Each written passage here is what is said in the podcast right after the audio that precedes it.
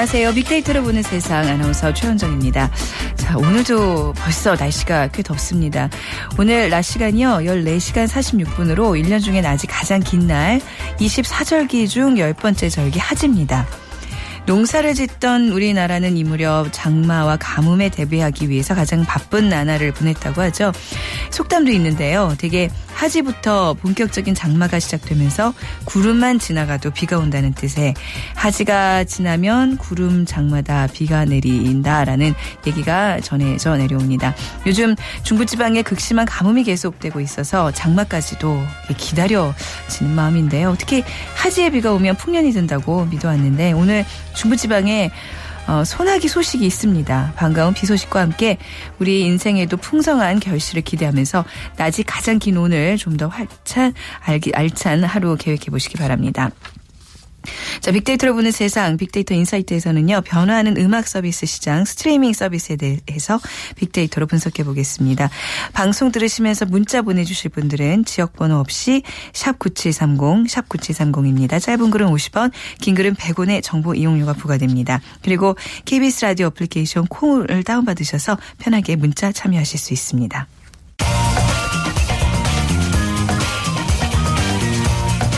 클릭 이슈 설왕설래. 네, 화제 이슈들을 빅데이터로 분석해 드립니다. 위키프레스의 정영진 편집장과 함께하겠습니다. 안녕하세요. 네, 안녕하세요. 정영진입니다. 자, 이 시간에 어떤 이슈들 온라인에서 거론되고 있죠? 역시 뭐 메르스 관련 키워드들이 계속 상위를 좀 차지하고 있고요. 뭐 네. 뭐 관련해서 뭐 사망자 숫자를 궁금해하신 분들도 있었고 또 메르스 종식 선언이란 키워드도 함께 올라와 있습니다. 네. 아마 뭐 한 8월 초쯤에는 가능하지 않을까 이렇게 기대를 또 한다고 하죠. 그 외에도 보면 아, 김현웅 법무장관 아, 신임 지금 내정된 네. 원래 서울 고검장이었죠. 이 법무장관에 관한 관심들이 좀 높았고 또 한일 국교 정상화 50주년의 키워드도 있습니다. 아, 오늘이 한일 국교 정상화 50주년이라고 하는데요. 네. 그 리셉션에 한국과 일본 각각에서 박근혜 대통령과 아베 총리가 아마 참석을 할 것 같다고 하죠. 그 외에도 뭐 전기요금 인하라든지 아, 러시아 달 착륙 조사라는 키워드도 있는데 그 나사가요 미국 항공우주국이죠. 네. 이 나사가 달의 표면에 첫 착륙했던 그 장면 비디오 원본을 지웠답니다. 6년 아, 전에. 왜, 왜 지웠대요? 그게 뭐 네. 비용 절감을 위해서 네. 비디오 테이프 20만 개를 한꺼번에 지웠는데 그 중에 아. 이 착륙 장면이 포함이 됐다는 건데 아유, 네. 이거 좀 뭔가 어, 이상한 건 아니냐. 그래서 러시아 쪽에서 음. 제대로 달 착륙한 거 맞냐 의도냐 실수냐 예, 예 이거 거짓 아니냐는 예. 의혹을 지금 은폐냐 네. 예, 하고 있는데 글쎄요 뭐 하여튼 이거는 뭐 밝혀질 수 있을지 모르겠습니다. 네. 그 외에도 뭐 위례 신사선이란 키워드도 있고요. 그 위례 신도시와 강남 신사역을 잇는 네. 아, 이 지상 전차와 지하 구간이 함께 있는 이 어, 지하철 선에 대한 관심도 상당히 좀 높았습니다. 네. 자, 전기 요금 인하 소식. 네. 요즘 들어 참 반가운 소식 중에 하나인데요. 이게 뭐 배경은 어디에 있는 겁니까? 일단 뭐 경제 활성화도 좀 목적이 있는 것 같고요. 또 서민들의 어떤 전기요금 그동안 어, 가끔 그 에어컨 켜시는 분들 보면 여름에 특히 7, 8, 9월 이때 전기요금 이른바 폭탄 맞는 네, 경우가 폭탄 좀 맞아요. 있죠. 예, 예. 그러니까 이게 구간별로 누진세가 이게 누진 요금이 이제 적용되기 때문인데 그러니까 대략 한 366kW 월 360kW 정도 사용하는 사람 기준으로 보면 대략 6만 원 정도 나와 나왔거든요. 네. 전기요금이. 그런데 그게 한 8,300원 정도를 아낄 수 있게 된다고 합니다. 이번 인하 효과 때문에요. 네. 아, 다만 이제 전체 가구는 아니고 어, 전체 가구의 약 한 30% 정도 수준이 아, 만약에 이번 그 요금 인하의 혜택을 좀 받을 수 있다고 하니까 전부는 아닌 일부만 좀 아, 할인받는 여기에 대한 좀 반대 혹은 뭐 불만의 여론도 조금은 있습니다. 네, 전기 누진세로 전기 요금 오른 지 사실 얼마 되지 않았는데 벌써 또 요금 소식에 좀 의아하면서도 뭐 그래도 내린다는 거니까 네, 반기는 분들 많을 것 같은데 온라인에서는 어떤가요? 네, 일단 뭐 많은 분들이 누진제에 대한 관심을 좀 많이 갖고 있는데요. 누진제라는 게 이제 많이 쓰면 쓸수록 더 요금이 많이 나오게 되는 그런 이제 제도죠. 네. 그 누진제에 대한 관심들이 좀 많았고 또 뭐 TV라든지 그 에어컨에 대한 그 각 각의 제품들, 뭐 냉장고라든지 뭐 이런 그 제품들에 대한 관심도 역시 많았습니다. 그러니까 어떤 제품들을 어, 좀덜 써야 전기요금이 덜 나올까 이제 이런 생각들을 좀 하셨던 것 같고요. 어, 수신료 관심도 조금 있으셨던 것 같네요. 네. 어, 원문 데이터 한 개만 좀 살펴보면 전기료 인하를 싫어하는 사람은 한 명도 없을 텐데 자신은 왠지 좀 불안하다. 그 음. 이유가 음. 석유 100% 수입국인 우리나라가 단 1달러라도 좀 아껴야 될 텐데 이게 자칫 전기 과소비 유도는 아니냐 네. 이런 의견도 좀 있거든요. 어, 그러니까 전기를 우리 아껴야 되는 건 당연히 좀 맞는 것 같고요. 다만 또 이 서민들의 이 전기 요금 과부하에 대해서도 또 대책은 좀 있어야 될 것 같습니다. 그렇죠. 또 이제 한여름에 더워지면 이 전기 과부하 문제 또 계속 오르락내리락 할 텐데 말이죠. 네. 그리고 아까 이제 메르스 종식 선언 얘기를 하셨는데 이거는 이제 뭐 국민들의 바람이지 아직은 그렇다는 얘기는 아니잖아요. 그렇습니다. 네. 뭐 너무 이런 얘기기도 하고요. 다만 이제 그 일부에서 조금씩 조금씩 그 언제쯤 종식 선언이 나올까 이제 기대들이 좀 나오고 있는 것 같은데 지금 한 달이 넘어가면서 확진자 수 증가세는 확실히 좀 꺾인 것 같고요. 네. 어, 그리고 격리자 수는 이제 줄고 있고 또 휴업 학교도 전국에 지금 다섯 개 정도로 크게 줄었습니다. 어, 메르스 사태 초기에는 막 2천여 개까지 이렇게 늘었었는데요. 그래서 어느 정도 수, 소강 국면에 접어들었다 이렇게 보건당국은 좀 파악을 하고 있는 것 같고 그럼에도 뭐 작은 실수조차도 지금 어, 버리지 않아야 되는 순간인 건 맞는 것 같습니다. 그래서 언제 종식 공식 선언을 하게 되는가 이게 잠복기가 이제 14일이라고 하는데 그 잠복기의 두배 그러니까 28일 그러니까 마지막 환자가 발생하고 28일이 지나면 종식 선언을 할 수가 있다는 거거든요. 네. 그래서 아마도 7월 말 혹은 뭐 8월 초 정도가 어, 메르스 사태 종식 선언 시점이 되지 않겠느냐 이런 어, 기대들이 나오고 있습니다. 네, 어, 날짜까지 그래도 구체적으로 이렇게 계산하에 뭐 얘기 나오는 거 보니까 좀 빨리 그날이 왔으면 좋겠는데 온라인 민심도 기다리는 마음이 크죠. 그렇습니다. 네, 뭐 메르스 그 종식 선언 관련해서 좀 살펴보니까요. 역시 뭐 최선 다하다 아, 그리고 안심이란 단어도 있는데 이 안심할 수는 없다 이제 이런 상황인 것 같고요. 또 중요하다, 뭐 바쁘다, 아, 또 책임지다, 뭐 늦다, 뭐 이런 등의 단어들이 좀 주로 많이 보이는데 어, 격려하다라는 단어가 또 눈에 좀 들어옵니다. 아, 아무래도 지금 현재 메르스 종식 선언을 위해서 열심히 일하고 있는 아, 뭐 질병관리본부라든지 혹은 뭐 각각의 그 의료기관들 또 의료인들 많은 또 노력을 하고 있고 또 개개인들도 열심히 또 메르스 예방을 위해서 노력들을 많이 하시니까요. 네. 이 종식 선언이 좀 더 빨리 나올 수 있도록 열심히 좀 노력을 해야 될 것 같습니다. 네, 저도 이제 감기에 걸렸더니 메르스 의심을 받고 있는데 그런 의심 안 받고 감기 좀 마음껏 누렸으면 좋겠습니다. 네, 오늘 말씀 감사합니다. 네, 고맙습니다. 네, 지금까지 위키프레스의 정영진 편집장과 함께했습니다.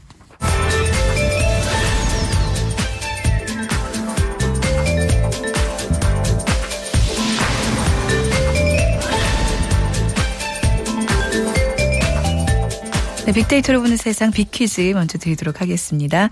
자, 올해 우리 민족이 광복을 맞은 지 70주년이 되는 해고요. 올해 오늘이 바로 한국과 일본이 국교를 맺은 지 50주년이 되는 날이죠. 자, 그래서 KBS 일라디오에서는요. 한일 관계에 대한 국민들의 의식 조사를 진행했는데요. 항목 중에서 일본 하면 가장 먼저 떠오르는 인물 누구입니까? 라는 질문. 오늘은 어 13위 오른 인물을 맞춰 주시면 됩니다. 1위가 아니라 13위입니다. 뭐 굉장히 쉬운 문제입니다. KBS ETV 슈퍼맨이 돌아왔다에 출연 중인데요. 요즘 사랑의 아빠로 더욱 알려진 분이죠. 전 유도 선수이자 이종 격투기 선수 누굴까요? 1번 추풍영, 2번 추가열, 3번 추성훈, 4번 추신수. 1번 추풍영, 2번 추가열, 3번 추성훈, 4번 추신수 중에서 사랑의 아빠 골라주시면 됩니다. KBS 라디오 애플리케이션 콩으로 보내주셔도 되고요. 휴대전화 이용하실 분들은 지역번호 없이 샵9730 누르시고 문자 남겨주시면요. 저희가 3만원 상당의 문화 상품권 5만 원 상당의 백화점 상품권 선물로 보내드리겠습니다.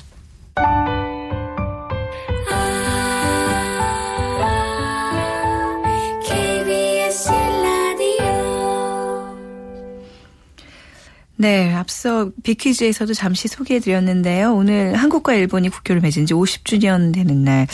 한일 국교 정상화는 해방 이후 20년간 단절되었던 한국과 일본의 외교 관계를 정상화시키기 위해서 1965년 6월 22일 박정, 박정희 정부 시절에 맺어진 대한민국과 일본국 간의 기본 관계에 관한 조약을 말합니다. 자, 그래서 저희가 그 한일 관계에 대한 국민들의 의식 조사를 KBS 일라디오에서 조사를 해봤는데요. 50년이 지난 지금 우리 국민들은 일본에 대해서 어떤 생각을 갖고 있을까? 일본 설문 조사를 진행한 KBS 한국방송연구소 홍성현 연구원 나오셨습니다. 안녕하세요. 네, 안녕하세요. 네, 반갑습니다. 자, 오늘 한일 국교 정상화 50주년을 맞아서 굉장히 의미 있는 설문 조사를 했는데 어떤 취지였는지 또 어떤 방법으로 이루어졌는지 간단한 선 설명 부탁드리겠습니다. 예, 이 설문조사는 한일 국교 정상화 50주년을 맞이해서 네. 한일 관계에 대한 한국 국민의 인식을 알아보기 위해서 기획되었습니다. 어, 이를 위해서 전국 만 19세 이상 성인 남녀 1,081명을 대상으로 2015년 5월 13일부터 14일까지 이틀에 거쳐서 KBS 국민 패널을 대상으로 인터넷 설문조사로 진행되었습니다. 네. 이 표본 오차는 95% 신뢰 수준에서 플러스만 해서 2.98%포인트고요. 네. 응답률은 10.6%였습니다. 네. 자, 우선, 어, 뭐 여러 가지 항목들이 있는데요. 우리 국민들이 한일 관계에 대해서 어떻게 생각하고 있었는지 말씀해 주시면요. 네. 2015년 현재 한국과 일본의 관계가 대체로 어떻다고 생각하냐 네. 이 질문을 했는데요. 매우 나쁘다 또는 나쁜 편이다라는 응답이 두 응답을 합쳐서 무려 75.2%였습니다. 그 다음에 좋지도 나쁘지도 않다는 응답이 23.1%였고 또 매우 좋다나 아니면 좋은 편이다라는 응답이 두 응답을 하셔서 1.7%였습니다. 네. 결과적으로 현재 한일 관계에 대해서는 부정적인 인식이 지배적이라고 할 수 있겠습니다. 네. 일본을 좋아하는가라는 항목이 눈에 띄는데 어떤 결과가 나오나요? 네, 그 한일 관계에 대해서 부정적인 응답이 많았던 것만큼 일본에 네. 대한 호감도 역시 낮은 편이었습니다. 음. 그래서 일본을 좋아하는지 또는 싫어하는지에 대해서 질문을 했는데요. 47.3%의 응답자가 일본을 매우 싫어한다 또는 네. 싫어하는 편이다라고 어. 응답했습니다. 특정 국가에 대해서 50%에 가까운 응답자가 싫어한다는 응답을 한 것은 일반적인 경우에 비해서 볼 때는 네. 이례적인 결과로 볼 수 있겠습니다. 절반에 가까운 숫자군요. 네. 네. 네. 반면에 예, 뭐 네. 일본을 좋아한다는 응답은 10.9%에 불과했고요. 네. 그다음에 이제 좋지도 싫지도 않다는 응답이 41.8%였습니다. 음. 저희가 국가별로도 호감도를 비교해 봤는데요. 네. 어, 일본은 그 중, 북한 다음으로 호감도가 낮았습니다. 좀 구체적으로 살펴보면 10점 만점을 기준으로 호감도를 질문했는데 네. 미국에 대한 호감도가 7.5점으로 가장 높았습니다. 다음으로 중국이 6.31점, 러시아가 5.62점, 일본이 4.76점, 북한이 4.06점의 호감도를 나타냈는데요. 결국 뭐 일본에 비해서 한국과 수교 역사가 더 짧은 중국이나 러시아에 비해서도 일본의 호감도가 낮은 결과가 나타났습니다. 네. 지금도 이제 주한 일본 대사관 앞에서 수요 집회가 열리고 있는 상황인데 그 일본의 사죄와 배상에 대해서 우리 국민들은 어떤 생각을 갖고 있나요? 네, 앞서 결과에서도 살펴본 것처럼 한일 관계에 있어서 아킬레스 건은 역시 과거사 문제라고 볼 수 있겠는데요. 과거사에 대해서 일본의 사죄와 배상이 얼마나 이루어졌냐 이렇게 생각하는지에 대해서 질문을 했는데 어, 전혀 이루어지지 않았다는 응답이 47.0% 그리고 거의 이루어지지 않았다는 응답도 48.5%에 달했습니다. 결국 일본의 사죄와 배상이 이루어지지 않았다는 응답이 95.5%로 대다수였음을 알 수 있습니다. 일본의 그 일부 정치인들이 한국에 대해서 이미 뭐 충분한 사과가 이루어졌다는 요지의 발언을 한 적이 있는데요. 네. 그런 일부의 그 일본 정치인들의 인식이 얼마나 한국 국민들과 인식이랑 괴리가 있는지를 여실히 드러내는 대목이라고 하겠습니다. 네. 앞으로 미래의 한국과 일본의 관계에 대해서는 어떤 기대감들을 갖고 있죠? 네, 우리 국민들은 일본에 대한 부정적인 정서가 있지만 그것과는 네. 별개로 장기적으로는 일본과의 우호 협력 관계가 필요하다 이런 인식도 음. 가지고 있었습니다. 네. 어, 설명 결과를 살펴보면 앞으로 한국과 일본 간의 관계 개선이 필요한가 이러한 질문에 대해서 83.8%가 관계 개선이 필요하다고 응답했습니다. 그 이유는 동북아시아의 안전과 협력 체제 구축 때문이 필요하다라는 응답이 43.9%였고요. 일본과의 교역 협대를 통한 경제 발전 때문이다라는 응답이 음. 22.6%로 많은 편이었습니다. 결국 그 한일 관계의 경색이나 악화가 장기화되는 게 양국의 국익이나 국제 역학 관계에 있어서는 도움이 되지 않는다. 그런 인식이 강한 것으로 볼 수 있겠습니다. 네, 뭐 그 밖에 좀 눈여겨볼 만한 항목들 더 소개해 주신다면요. 네, 그 일본 하면 떠오르는 인물을 그 주관식으로 질문한 결과도 흥미로운데요. 네. 좀 전에 퀴즈로도 나왔는데 네. 어 1위를 차지한 응답을 살펴보면 56.0%가 일본의 현 내각 총리 대신 아베 신조라고 응답을 했습니다. 1위가 아베 신조였어요. 네, 그렇습니다. 네. 아베 신조였고요. 그다음에 2위가 과거에 대한제국의 식민지화를 주도한 이토 히로부미로 11.8%. 네. 그리고 임진왜란을 일으킨 도요토미 히데요시가 9.0%로 많았습니다. 네, 공통점이 있네요. 네, 네 맞습니다. 그 세 인물이 모두 과거에 일본의 그 조선 침략이나 대한제국 식민지화라는 과거사 문제에 직접적으로 연결됐거나 아니면 또 간접적으로 음. 관련된 정치인들이라는 점이 흥미로운데요. 네. 뭐 정치인 말고 아사다 마우나 기무라 타쿠야, 미야자키 하야오 같은 그런 스포츠계나 대중문학의 네. 인물들도 일부 포함됐긴 했지만 그런 이런 인물들은 이제 응답률은 1%로 낮은 편이었습니다. 음, 알겠습니다. 올해 이제 한일 수교 50주년, 광복 70주년을 기념해서 많은 언론사에서 이제 해퍼커 과제를 제시하고 있는데 좀 더 자세한 내용 방송을 통해서 만날 수 있죠? 네, 그렇습니다. 네, 소개해 주시죠. 네. 아, KBS 일라디오 한일국교 정상 50주년 특집 다큐멘터리 수교 반세기 만나지 않는 평행선 준비해놨거든요. 제1부 서울에서 도쿄 그 마음의 거리 제2부는 두 개의 선 우리는 만날 수 있을까. 오늘과 내일 1시 10분부터 45분간 방송된다고 합니다. 오늘 홍성현 연구원과 이제 함께 살펴본 우리 한일의 어떤 그 음, 어떤 의식이랄까요. 많이 달라진 그 한일 관계에 대해서 그 내용을 좀 알차게 담은 다큐멘터리가 될 것 같습니다. 오늘 어, 그 방송문화연구소에서 의뢰한 설문조사 분석해 주셔서 감사합니다. 네, 감사합니다. 네, 네. 지금까지 KBS 방송문화연구소 홍성현 연구원과 함께했습니다.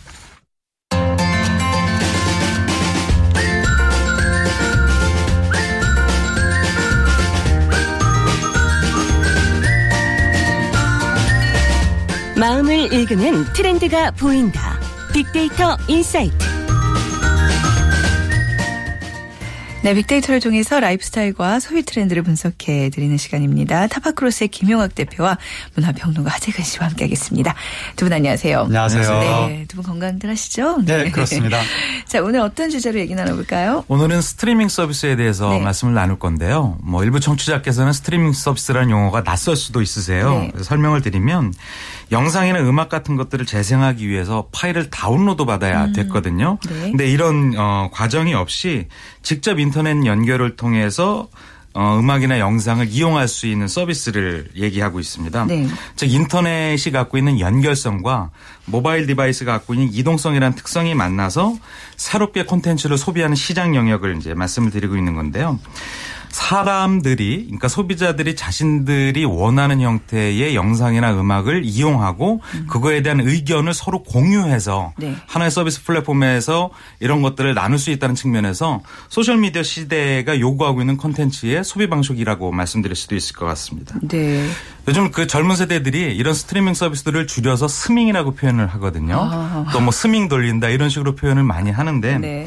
그러니까 스마트폰을 통해서 음악을 듣거나 영상을 보겠다라는 행위를 해놓으면 하루 종일 그러니까 시작과 끝이 없이 계속 음. 콘텐츠를 음. 소비할 수 있다는 것이죠. 네. 참 재밌는 얘기이기도 하고 스트리밍 서비스의 소비 방식을 대표하는 용어다 이렇게 볼 수가 있을 것 같습니다. 네, 스밍 돌린다. 어디 뭐 미용실이나 이제 어떤 음식점 가면 스밍 돌려놓잖아요, 그냥. 네, 맞습니다. 아, 그런 거군요. 하재근 씨는 네. 요즘 음악은 뭐 이렇게 스밍 돌리세요, 아니면? 아, 저는 뭐 돌리는 식으로는 못 하고 어쨌든 네. 다양한 방식으로 음악을 접하고 있는데 네네. 네. 뭐 제가 음악을 접하는 방식이 중요한 게 아니라 네. 요즘 트렌드가 네. 거의 뭐 스트리밍 서비스를 통해서 음악을 접하는 식으로 변해가고 있는데 특히 젊은 층, 청소년층들은 대부분의 경우에 스트리밍 서비스를 이용하는 쪽으로 가고 있습니다. 네. 그 이유가 과거에는 스트리밍 서비스로 뭐 음악이나 영상을 접하려고 하면 속이 터졌죠. 막 답답해서. 그쵸. 버퍼링. 네. 버퍼링. 가다가 막 멈추고 음질은 안 좋고 네. 화질 떨어지고. 네. 근데 요즘은 인터넷 서비스가 개선이 되면서 네. 이제는 멈추는 일도 없고 음질과 화질이 대폭 개선이 됐기 때문에 음. 그리고 요즘에 음악을 소장하거나 소유하는 것이 아니라 네. 단순히 소비하는 형태로 아. 가는 분위기가 있어서 스트리밍 시장은 세계적으로도 작년에 비해서 2017년에 다섯 배 성장할, 걸, 성장할 것으로 예측이 되고 있는데 네. 우리나라에서도 점점 이게 업계 주류가 되지 않을까 음. 그렇게 지금 예측이 되는 네. 상황입니다. 세계적인 음악 소비 형태라고 볼 수 있는 거군요. 그렇죠. 네. 최근에 스트리밍 서비스 이용한 그 음원 소비가 그러면 좀 많아진다고 볼 수 있나요? 네, 지난 2년 동안의 빅데이터를 살펴보니까 네. 관련 언급이 약 260만 건 정도로 나오는데요. 이 스트리밍 서비스가 MP3 서비스에 비해서 어느 정도 많은 buzz량이 나오냐면 약 5.4배, CD에 비해서는 약 15배 이상의 이제 관련 언급들이 나오고 있습니다. 좀 전에 말씀하신 것처럼 주류 시장이 되고 있는 건데요. 스트리밍 서비스가 월 평균 얘기되는 게 약 10여만 건 정도인데 2014년에 비해서 2015년도에는 전년 대비 약 월 평균 20% 정도 상승하고 있으니까 네. 굉장히 많은 소비자가 이용하고 있고 관심을 갖고 있는 것이죠.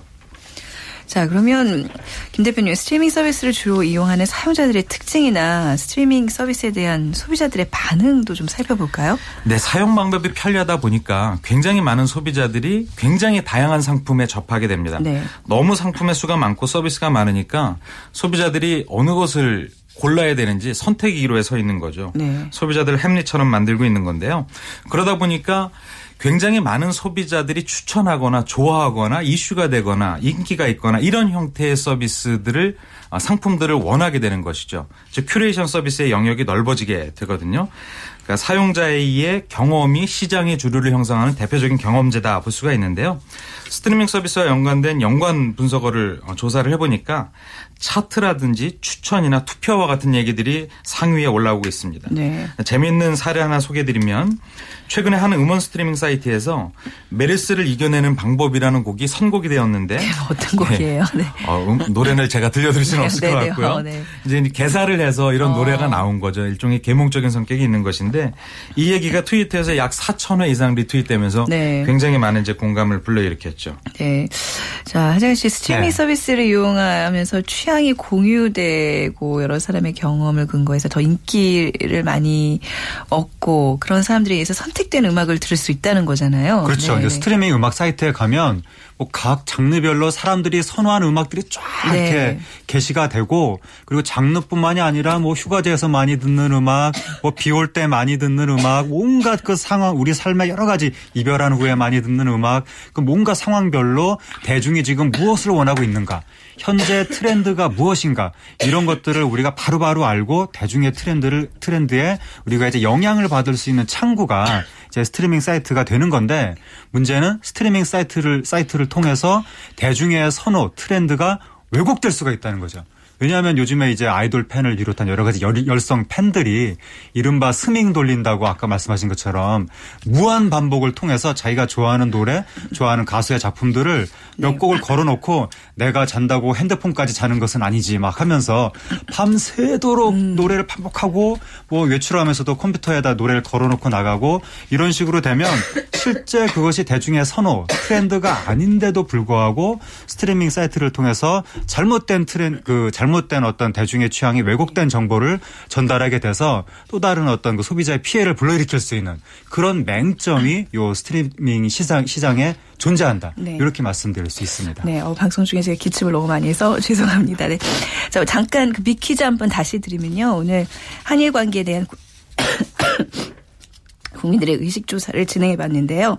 저희가 그 13위에 오른 인물 KBS ETV 슈퍼맨이 돌아왔다에 지금 출연 중인 사랑의 아빠를 맞춰주시면 됩니다. 1번 추풍령, 2번 추가열, 3번 추성은, 4번 추신수 중에서 고르셔서 저희 샵 9730으로 문자 남겨주시기 바랍니다. 자, 김 대표님 이제 그 음, MP3로 다운받는다는 거 그게 좀 이제 과거의 어떤 트렌드가 되고 이제는 음악을 소장한다는 게 좀 가치가 그게 사라졌다고 봐야 될까요? 그렇습니다. 이게 개인의 의견의 편차는 있을 것 같긴 하지만 어, 확실히 시장은 MP3 같은 것들을 골동품의 용어로 인식하고 있는 것 같습니다. 네트워크하고 모바일을 통해서 소유의 개념 없이 일종의 그 구독형 방식으로 스트리밍 서비스를 이용을 하고 있는 것이죠.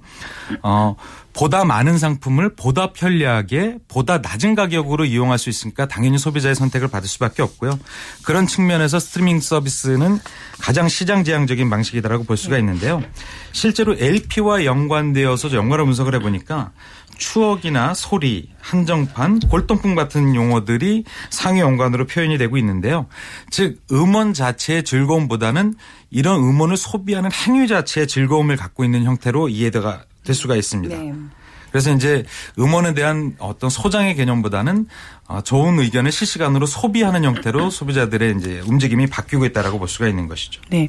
자, 그렇다면 뭐 컨텐츠 창작자 입장에서는요. 이게 어, 수익 구조에 좀 문제가 있는 게 아닌가 싶어요. 아무래도 이게 금액이 좀 더 낮다 보니까 네. 소장한다는 거에 비해서는 좀 손해를 네. 볼수 있는 거잖아요. 이게 지금 매우 심각한 문제가 네. 있는데 요즘에 우리나라에서 스트리밍 서비스로 인해서 노래 가격이 거의 이쑤시개 가격으로 떨어졌다라는 말이 나오고 있는데 이게 무슨 말이냐면 노래 한 곡당 뭐 1원, 2원 이 정도 꼴밖에 안 한다는 겁니다, 지금. 그렇게 많이 떨어지고 한 달에 몇천 원 내면 뭐 무제한으로 듣고 뭐 이런 식이니까 그러다 보니까 이 정도의 가치를 받고 누가 지금 밤을 새가면서 노래를 창작을 하고 네. 녹음을 하겠느냐. 그렇죠. 지금 음악 산업 자체가 공멸할 수도 있다는 음. 이야기가 나오고 있고 해외는 우리보다 사정이 훨씬 나은데도 불구하고 테일러 스위프트 가는 가, 그 테일러 스위프트 같은 가수가 그 스트리밍 서비스 사이트에서 자기 노래를 완전히 철수해 버리는 빼버리는 그런 일까지도 나오고 있어서 이게 세계적으로 문제가 되고 있는데 최근에 어, 주목을 받고 있는 것은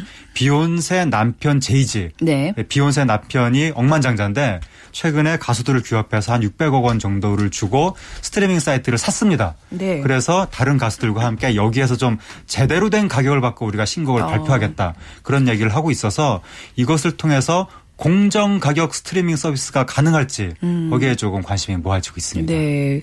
근데 이게 이제 어떤 그 제공자의 입장에서뿐 아니라 소비자들의 이런, 이런 문제를 자각을 해야 문제가 개선이 되는 네. 거잖아요. 어떻게 김 대표님 그런 좀 움직임이 있을까요? 네, 실제로 살펴보면 이런 어, 수익 고제에 연관된 얘기는 트위터나 블로그 채널보다는 전문적인 인터넷 커뮤니티에서 얘기가 많이 되고 있는데요. 한 가지 얘기를 그 사례를 소개해드리면 CD 플레이어가 없는 것은 물론이고 네. 요새는 노트북마저도 ODD가 없는 추세인지라 CD를 구매한다고 해도 재생할 방법이 없다라고 얘기를 하고 있는데 네. 이 기술과 시장이 빠르게 변화하고 있어서 어쩔 수 없이 스트리밍을 이용할 수밖에 없다는 소비자 인식이 드러나고 있는 얘기고요. 실제로 그 얼마 전에 있었던 일인데 불행한 일이죠. 음원 차트를 1위를 했는데 가수한테는 실적인 도움이 되지 않아서 생활고를 이제 고민하던 한 그 음원 창작자가 이제 안 좋은 선택을 한 경우가 있었는데 네. 이 사례를 얘기를 하면서 서비스 제공자와 콘텐츠 제작자의 수익 배분이 이 구조가 투명하거나 균형 잡히게 개선되지 않으면 지속적으로 문제가 된다라는 비판적인 의견도 나온 걸 볼 수가 있었습니다. 네. 스트리밍 서비스에는 음악만 있는 게 아니라 동영상도 있다고 이제 그러셨잖아요. 이런 서비스 유저들 사이에서 어떤 두드러진 문화가 나타나고 있나요? 실제로 그 음원이나 이런 것보다 네. 영상에 관련된 데이터를 분석을 해보니까 음원 서비스보다 동영상 스트리밍 서비스에 대한 담론이 약 네. 2.6배 높게 나타나고 있습니다. 그런데 2014년에 비해서 2015년도에 그런 버즈의 감소량이 뚜렷하게 드러나고 있는 거죠. 월 평균 약 26% 정도 감소하고 있어서 조금 인식가 인식이 시들해진 거 아니냐라는 어, 판단이 될 수 있고요. 대신에 네. 최근에 인기를 끌고 있는 건 1인 방송입니다. 네. 그 모 지상파 방송에서도 관련된 컨텐츠가 굉장히 많은 인기를 끌고 있는데 1인 방송 즉 한 사람이 스트리밍 서비스 이용해서 실시간으로 동영상 서비스를 하는 것이죠. 어, 이 부분에서 이제 그 별풍선이라는 수익 아이템 자체가 네. 굉장히 큰 비용으로 이제 소비자들의 관심을 끌고 있고요. 그런 걸 통해서 소비자들이 동영상을 어, 소비하는 것들도 굉장히 음. 액티브하게 하고 있다 이렇게 판단이 될 수가 있을 것 같습니다. 네. 자 마지막으로 스트리밍 시장의 트렌드를 좀 간단하게 정리 부탁드리겠습니다. 아까 잠깐 말씀 주신 것처럼 이런 스트리밍 서비스는 개인만 이용하는 것이 아니라 네. 사업자 들이 이용하는 서비스로 크게 이제 발전할 것이라는 것이죠. 사업장에 어울리기 위한 어울릴 수 있는 맞춤형 음원 큐레이션 서비스들을 이용하는 것이 훨씬 더 이제 커지고 있고요. 네. 두 번째는 음원뿐만 아니라 동영상 콘텐츠도 지속적으로 이제 지각 변화를 겪을 텐데요. 최근에 그 미국의 동영상 스트리밍 서비스인 big vendor인 넷플릭스가 국내에 진출하는 것이 확정됐고 음. 지금 이제 시기도 나오고 있죠. 넷플릭스 같은 경우에는 영화에 대한 평가라든지 사용자의 취향이나 메타 정보와 같은 빅데이터를 활용해서 소비자들한테 어필할 수 있는 동영상을 큐레이션하는 형태의 서비스인데요. 국내에도 관련 시장의 확대와 큰 변화가 있을 것으로 예상이 됩니다. 네. 자, 하세근 씨 짧게 네. 또 한마디 좀 부탁드릴게요. 아, 네. 예. 스트리밍 기술의 발달의 결국에는 어, 다양한 생방송의 가능성으로 이어져서 음. 누구나 어, 이 편하게 집에서 스트리밍 기술을 이용해서 생방송의 제작자 겸 진행자가 되는 그런 시대로 나아가게 될 것으로 보이고 이미 우리나라 1인 방송 진행자들이 연수입이 막 1억, 2억씩 되는 네. 분들이 네. 나오고 있는 상황이고 그러한 1인 방송의 형태가 거꾸로 지금 지상파에까지 영향을 미치고 있는 시대인데 네. 앞으로 더욱 다양한 1인 방송들이 등장을 하고 그것이 대중의 소통력과 맞물리는 그런 시대로 변화가 어, 변화해 갈 것으로 보입니다. 네, 오늘 스트리밍 문화에 대해서 좀 살펴봤습니다. 타파크루스의 김영학 대표와 문화평론가 하재근 씨 두 분 감사합니다. 감사합니다. 감사합니다. 네. 오늘 빅퀴즈 정답은 추성훈 3번 추성훈이었습니다. 1055님 백화점 상품권 드릴게요. 우리 손녀 자랑 또 늘어나 주셨고요. 7706님 문화상품권 우리 추성훈 씨 일본에서 얼마나 그 많은 아픔이 있었을지에 대해서 이렇게 남겨주셨고요. 또 많은 분들이 감기에 기침 걸린 저에게 응원의 메시지를 보내주셨는데요. 내일 좀 더 건강한 목소리로 건강한 상태로 찾아뵙도록 하겠습니다. 오늘 다시 한번 이해가 기침 말씀 많이 한 거 사죄드리면서 내일 뵙도록 하겠습니다. 11시 10분에 다시 찾아뵙자 지금까지 아나운서 최현정이었습니다. 고맙습니다.